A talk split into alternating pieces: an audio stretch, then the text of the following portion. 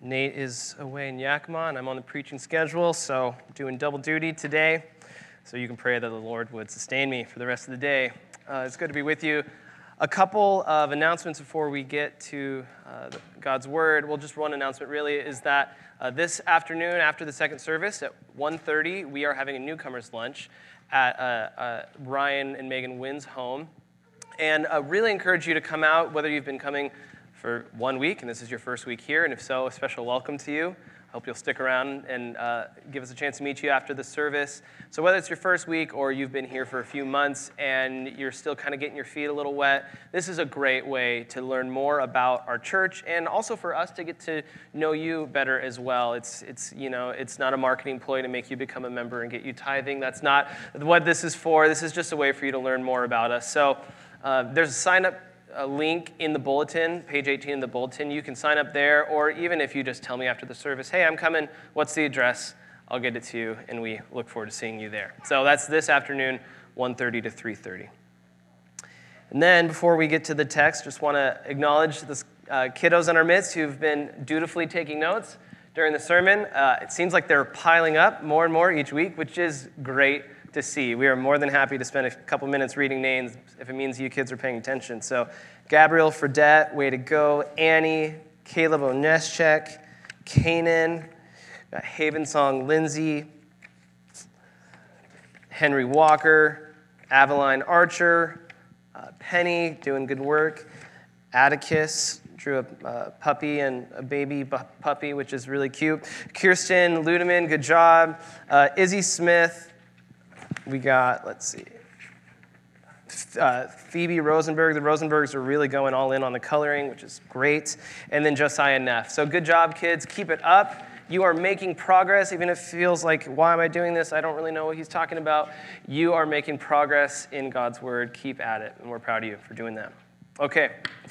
We come now to the Word of God. Uh, if you brought your Bible this morning, and I hope you did, and I encourage you to, be bringing your Bibles with you weekly, even though we do have it printed in the bulletin, as someone pointed out recently. If we bring our Bibles to church, we're going to grow a little bit weekly in, in knowing our Bibles better just merely by turning to passage. So if you would turn to Mark chapter 8, verses 22 through 26, or it's printed there for you in the bulletin.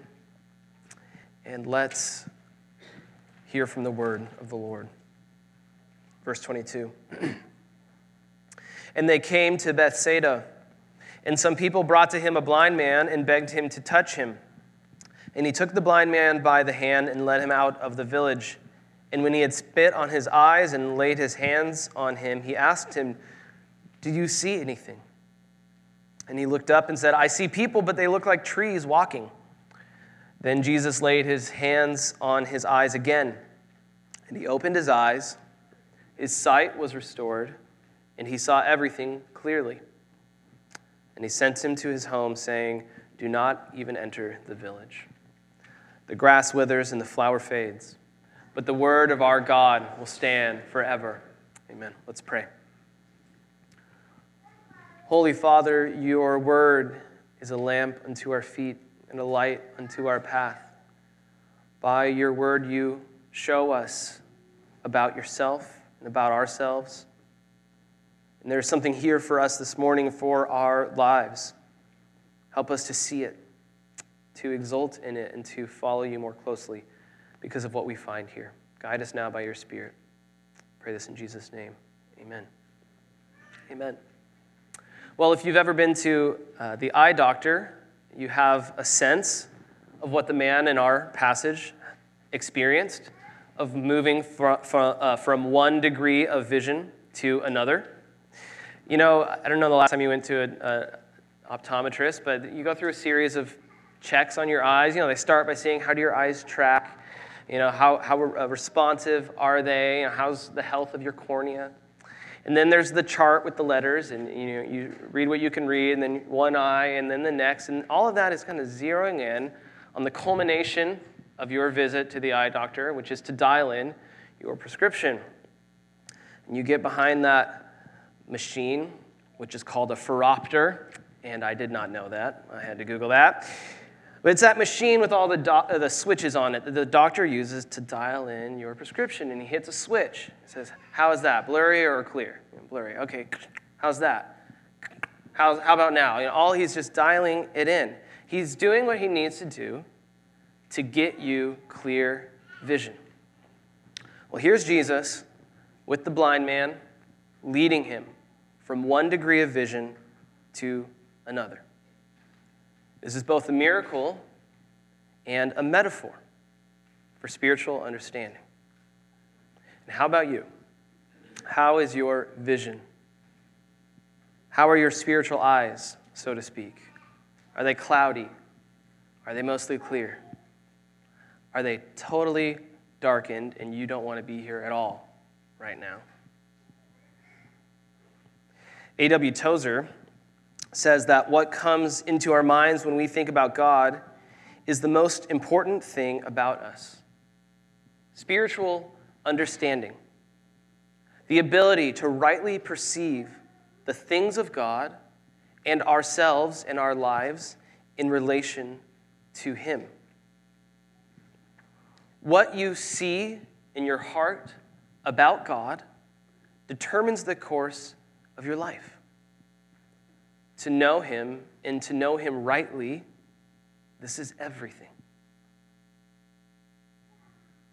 Our problems are highly related to how we see God.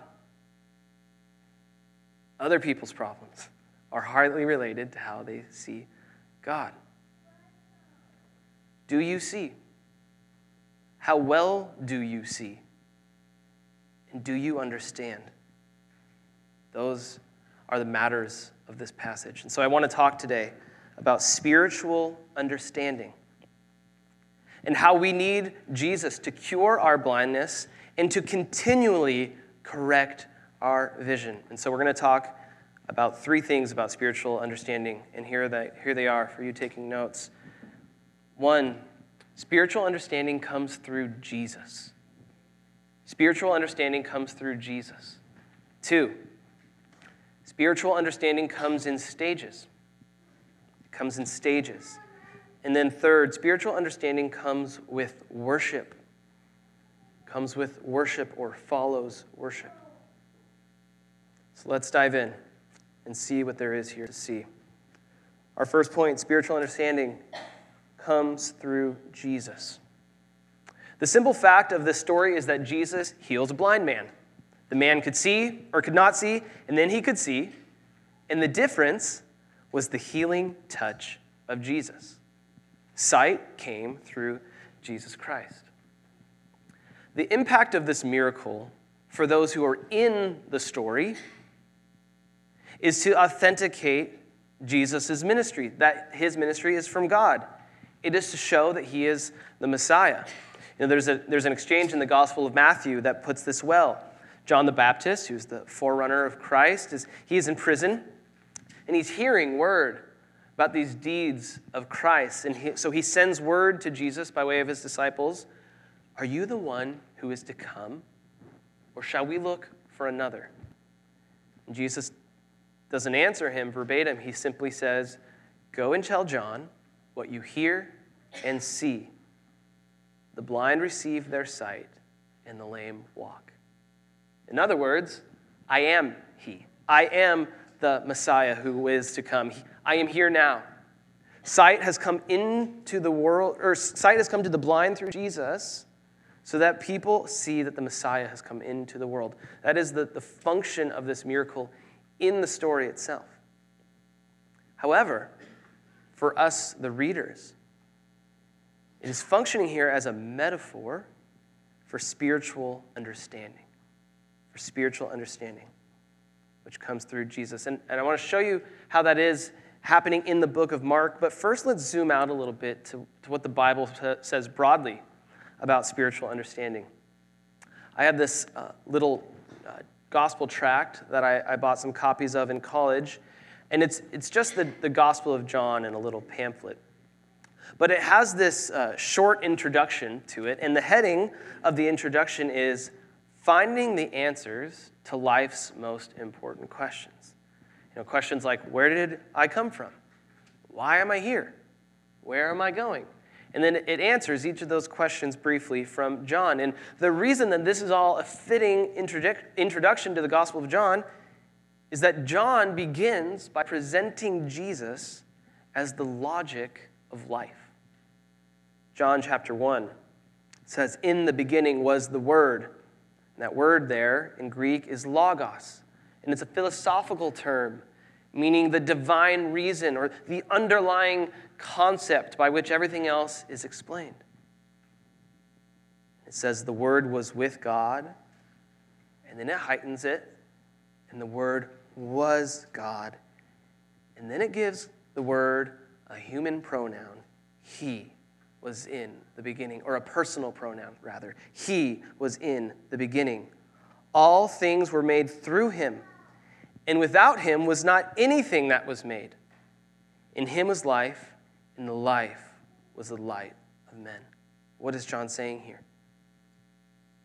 that the divine reason of the universe is a person. And that it's the same person through whom the universe was made and for whom it was made Jesus Christ. And he continues this metaphor of light.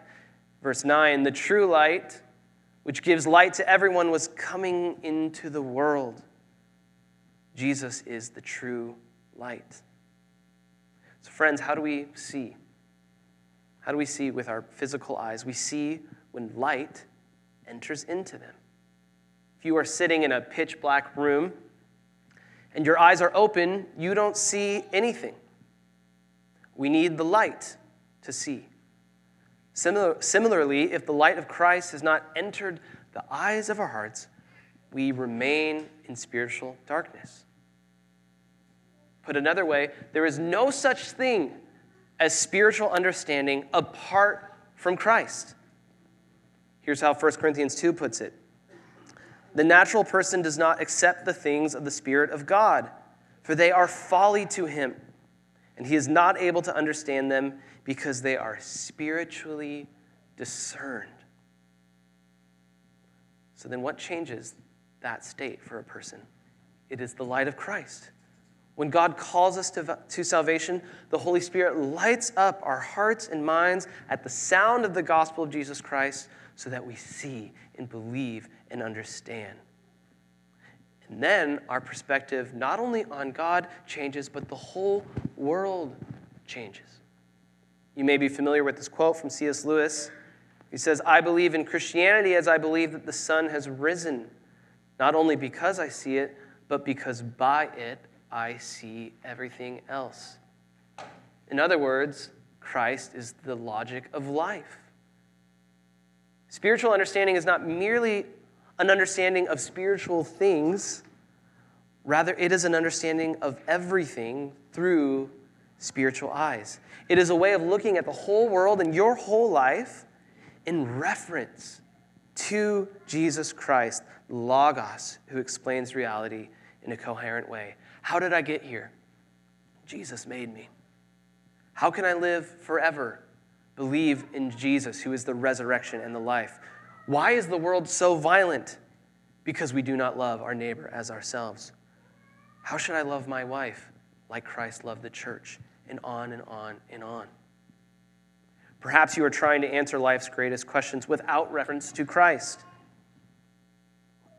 if you keep running into a wall in that venture, this is why. This is why. Jesus is the Logos of life. Spiritual understanding comes through Jesus. Put your faith in Him, and you will see. And you will begin to see more clearly. And that brings us to our second point. So, first, we've seen spiritual understanding comes through Jesus. Second, Spiritual understanding comes in stages. Spiritual understanding comes in stages. Another simple fact of this passage is that Jesus heals the blind man in two stages. Now, first, the man sees or uh, says, I see men, but they look like trees walking. His vision is very blurry and distorted. Then Jesus lays his hands on him again, and the result, verse 25, he opened his eyes, his sight was restored, and he saw everything clearly. He passed from sight, or from no sight to unclear sight to clear sight. His healing was in stages. Now, before we go on to talk about that our spiritual understanding comes in stages, and it does, I want to show you what Mark is doing by placing this account where he does in his Gospels. He is setting in writing an interpretive key, if you will, to the journey of understanding that the disciples themselves are on in real time. So in the paragraph just before our passage, and here's where it's helpful to have your Bible with you Jesus rebukes the disciples for their lack of understanding about what his feeding of the five and 4,000 means. He says in verse 17, Do you not yet perceive or understand? Are your hearts hardened? Having eyes, do you not see? In other words, are you blind? And again, verse 21 Do you not yet understand? Jesus is prodding them toward greater understanding. And then, and then we have our, our two stage healing. And then look what comes next. In verse 27, it's a different scene now. Jesus is walking with his disciples and he asks, Who do people say that I am? He's checking in on the reports that have been going out about him. And they answer him, some say John the Baptist, others say Elijah, and others one of the prophets. And then he asks, But who do you say that I am? This is a checkpoint. Jesus wants to know. The disciples have been rolling with him for a while. Who do you think I am? They answer correctly You are the Christ. And then and here's the, the big hinge of the Gospel of Mark. He begins to tell them plainly in verse 31 how he, the Son of Man, must suffer many things and be rejected and killed. And Peter, speaking on behalf of the disciples, rebukes him. Peter won't have it. No way, Jesus. You are the healing Messiah, the Messiah of power, not a suffering Messiah. And Jesus says, Get behind me, Satan. For you are not setting your mind on the things of God, but on the things of man. Okay, what is happening here? The blind man in Bethsaida is acting as a metaphor for the disciples. They see dimly who Jesus is. They do not yet see clearly. They will upon his crucifixion and resurrection see the full portrait of the Messiah. But right now, to them, Jesus is the Messiah who heals. Eventually, they will see him also as the Messiah who suffers. Jesus is conducting his whole ministry in two stages broadly. The first stage, healing and teaching with authority. And now he is beginning his second stage, the journey to the cross where he brings forward for us to see that he is a suffering Messiah who comes not to be served, but to serve and to give his life as a ransom for many. In fact, over the next couple chapters, he will three times make this claim about himself. And at the end of that section of Mark, towards the end of chapter 10, there is another healing miracle. The point is that those who see Jesus rightly see that he is a suffering Messiah. Jesus has yet to reveal this, and this is why he commands silence from people in Mark when he heals them, including this man. You know, he says, "Do not even enter the village." That might make your he- you might be scratching your head about that. Why is that? It's, he doesn't want his miracles to dominate people's vision of who he is. He has more yet to reveal. He isn't only miracle worker. He is also suffering servant. He is trying to build, to paint an accurate portrait before the word of his deeds gets carried away. And so at this point in Mark, the, the disciples are convinced that Jesus is one way, and they doubt that he is another way, that he is also the suffering Messiah. And so it is with us. And so we come now to this aspect of spiritual understanding coming in stages for us. Our understanding of God also deepens and grows in clarity over time as we learn more about him in the scriptures and as we experience his involvement in our lives. You know, a lot of us start with Jesus loves me, this I know, for the Bible tells me so. And we move on or build on, because that's always at the bottom, build on to things like, though he slay me, yet I will trust in him. We do not begin there, we go in stages.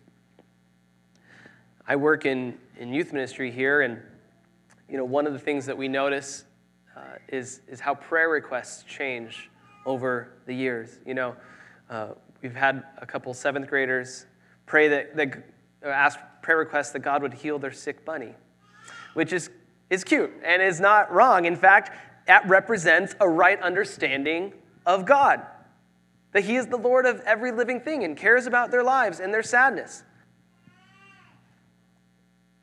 But it moves on from there. You know, uh, this last week, I had a, uh, listened to a high school boy pray in reference to the earthquake in Turkey. And the first thing he prayed was that somehow God would cause the gospel to go out and flourish in the midst there. He had grown in spiritual understanding. And so it is with us. You know, I don't know if you're much of a journaler. Maybe you've done the, the daring act of reading through an old journal. It takes a lot of courage. You know, what happens when you look back on your journal? You realize that what you thought you knew, you didn't know. You were so sure then that you were looking at everything rightly. But with time and perspective, you came to see things differently. We are growing. The Bible uses phrase like grow in the knowledge of Christ because it's a progression. That assumes that there is room yet to grow. And that right now, actually, you are lacking in your knowledge of Christ, that you are and I am in error in places of our lives. You know, there's important implications of that for our life together. One is that we need to stay curious. You know, what kind of learners would we be in the life of faith if we assumed our ignorance and our need of correction? How might you enter into conflict resolution if you came in thinking, I am probably at least partially blind to what's going on here? We would increase in wisdom. Another implication is that the transition from ignorance to knowledge is often painful. Many of the lessons that we learn are hard won. For example, conflict is how we learn about grace and forgiveness and saying hard things. Loss is how we learn dependence. Sin, our own, is how we learn humility. Learning is often painful. And then another implication friends, we need to have grace with each other. We need to have grace with each other because we are not all in the same place, but we are all on the same journey of learning. It is so easy to get irritated with somebody. How can they not see that? Dot, dot, dot. Don't they know better than. No, they don't. And there was a time when you didn't know it either. Everything you know, there was a time when you didn't know it. And you didn't discover it, someone showed it to you. So let's have grace for each other and the courage to instruct one another in the Lord. It may be that the Lord is calling you to be the friend that brings the blind man to the healing touch of Jesus. I know of somebody who did this for a friend recently, and he may have saved that friend's life. Maybe God is calling you to be the friend who leads your blind friend by the hand to Jesus. And so, all of us are always in need of having our spiritual vision corrected. We need a second, third, hundredth touch of Jesus to help us see more clearly who he really is and what it means to follow him. Spiritual understanding comes in stages. It comes through Jesus and hallelujah, because if it came through us, it would never come. It comes through Jesus by his grace, and it comes in stages. And lastly, spiritual understanding comes with worship. It comes with worship, or it follows worship. And you may be wonder, wondering where I'm getting this idea of worship, as the passage doesn't indicate anything about that, and it doesn't. But it's important to go here because we need to avoid the mistake of thinking that when we talk about spiritual understanding, we mean what we know about God or just the Bible or theology. You know, there are plenty of people that we know who could talk theological circles around us, but we wouldn't go to them for advice. Why is that? Well, it's because they're not people of understanding, not in the way that matters for the life of faith. It's possible, even, that they have come to worship knowledge rather than the God whom they seek to know. So there's a relationship between spiritual understanding and worship, and I want to show, show it to you. Psalm 115 is a psalm you should know because it reveals an important dynamic about the relationship between our worship and our formation. The relationship is that we become like what we worship. We become like what we worship. Here's how, here's how Psalm 115 puts it, starting at verse, verse 4, about idol worship, talking about the nations. Their idols are silver and gold, the work of human hands. They have mouths but do not speak, eyes but do not see. They have ears but do not hear, noses but do not smell. They have hands but do not feel, feet but do not walk. They do not make a sound in their throat. Those who make them become like them. So do all who trust in them. Those who make them become like them. Their gods are unhearing, unseeing, unfeeling, unspeaking. And so they too become that way. You worship a foolish God, you become a fool. You worship the living God, you become alive. You grow in the truth as He is the truth. You grow in grace as He is full of grace. Spiritual understanding is not about what you know, but about what or whom you worship. If you worship money, you will know how to get rich. If you worship fame, you will know how to draw attention to yourself. If you worship sex, you will know about pleasure and secrecy. You worship the holy, living, all knowing God. You see where this is going. The fear of the Lord is the beginning of wisdom. Spiritual understanding is primarily a relational category, not an intellectual category. Spiritual understanding is about whom you worship and whom you love. And so, if you want to grow in spiritual understanding, become a worshiper of God and a lover of God. That is how you grow in spiritual understanding and not just encyclopedic knowledge of the Bible. I can't remember who, but someone I know has the habit of, of ending his prayers We love you, God help us to love you more. And I love that prayer because it essentially gets at the big problem behind all of this, which is that we don't love God with anything close to our whole heart and mind and soul and strength. That is the problem. So, how do we grow in love for God? Well, how did we come to love God in the first place? We love because he first loved us.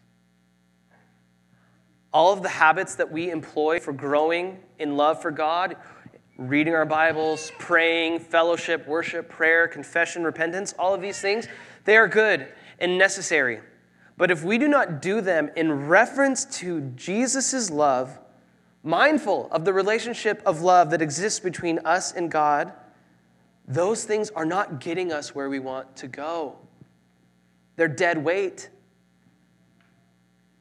We must seek God, mindful that He sought us and is seeking us, that He knows us and loves us. At the beginning of the sermon, I quoted A.W. Tozer in saying that what comes to our minds when we think about God is the most important thing about us. Well, C.S. Lewis, writing 30 years earlier, took a different approach. He says this I read in a periodical the other day that the fundamental thing is how we think of God. By God Himself, it is not. How God thinks of us is not only, excuse me, how God thinks of us is not only more important, but infinitely more important. Indeed, how we think of Him is of no importance, in ex, uh, except insofar as it is related to how He thinks of us. In other words, my thoughts of God must follow His thoughts of me. He continues, It is written that we shall stand before Him shall appear, shall be inspected, judged, examined. The promise of glory is the promise, almost incredible and only possible by the work of Christ. That any of us who really chooses shall actually survive that examination, shall find approval, shall please God. To please God, to be a real ingredient in the divine happiness to be loved by God, not merely pitied, but delighted in as an artist delights in his work or a father in a son. It seems impossible. A weight or burden of glory which our thoughts can hardly sustain. But so it is. What is he saying? Underneath and lifting up our happy, joyful, honoring thoughts of God are His gracious, loving, and delightful thoughts about us because we are in His Son. Because He delights in us as we are in His Son. Why do we stop going to Jesus to get our vision corrected? Why are there barriers we will not cross in our life with God? Why do we avoid a deep knowledge of Him?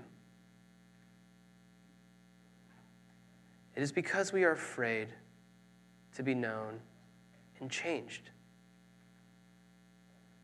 To grow in spiritual understanding is to put ourselves under God's searching eye because we do not study God without Him studying us. And the study of God would be too great to bear if it weren't the study of a God who loves us unfathomably in Christ.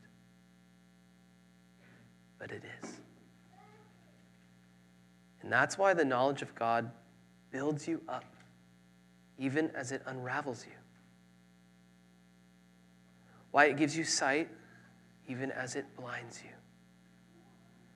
Why it heals you even as it hurts you, because He is making you new. Transformation is painful, and it is the way to glory. Spiritual understanding is not the mastery of theological thinking. It is first the deep conviction that God is good and that He loves you such that you actually then seek to see his face because it is the face of love. And so that you look forward to the day, to the day that you do not see in a mirror dimly, but face to face. Then you shall fully know, even as you are fully known. Let's pray. Father, your thoughts are higher than our thoughts. We cannot ascend them. We cannot comprehend any of them unless you gave to us the mind of Christ. Keep us from the error of believing that spiritual understanding is purely about what we know. It involves our hearts, which we, we relentlessly withhold from you. So convey your grace to us that we might trust you more and go deeper in our knowledge of you as you know us deeply and yet you love us deeply. This is grace. We pray for these things in your Son's name. Amen.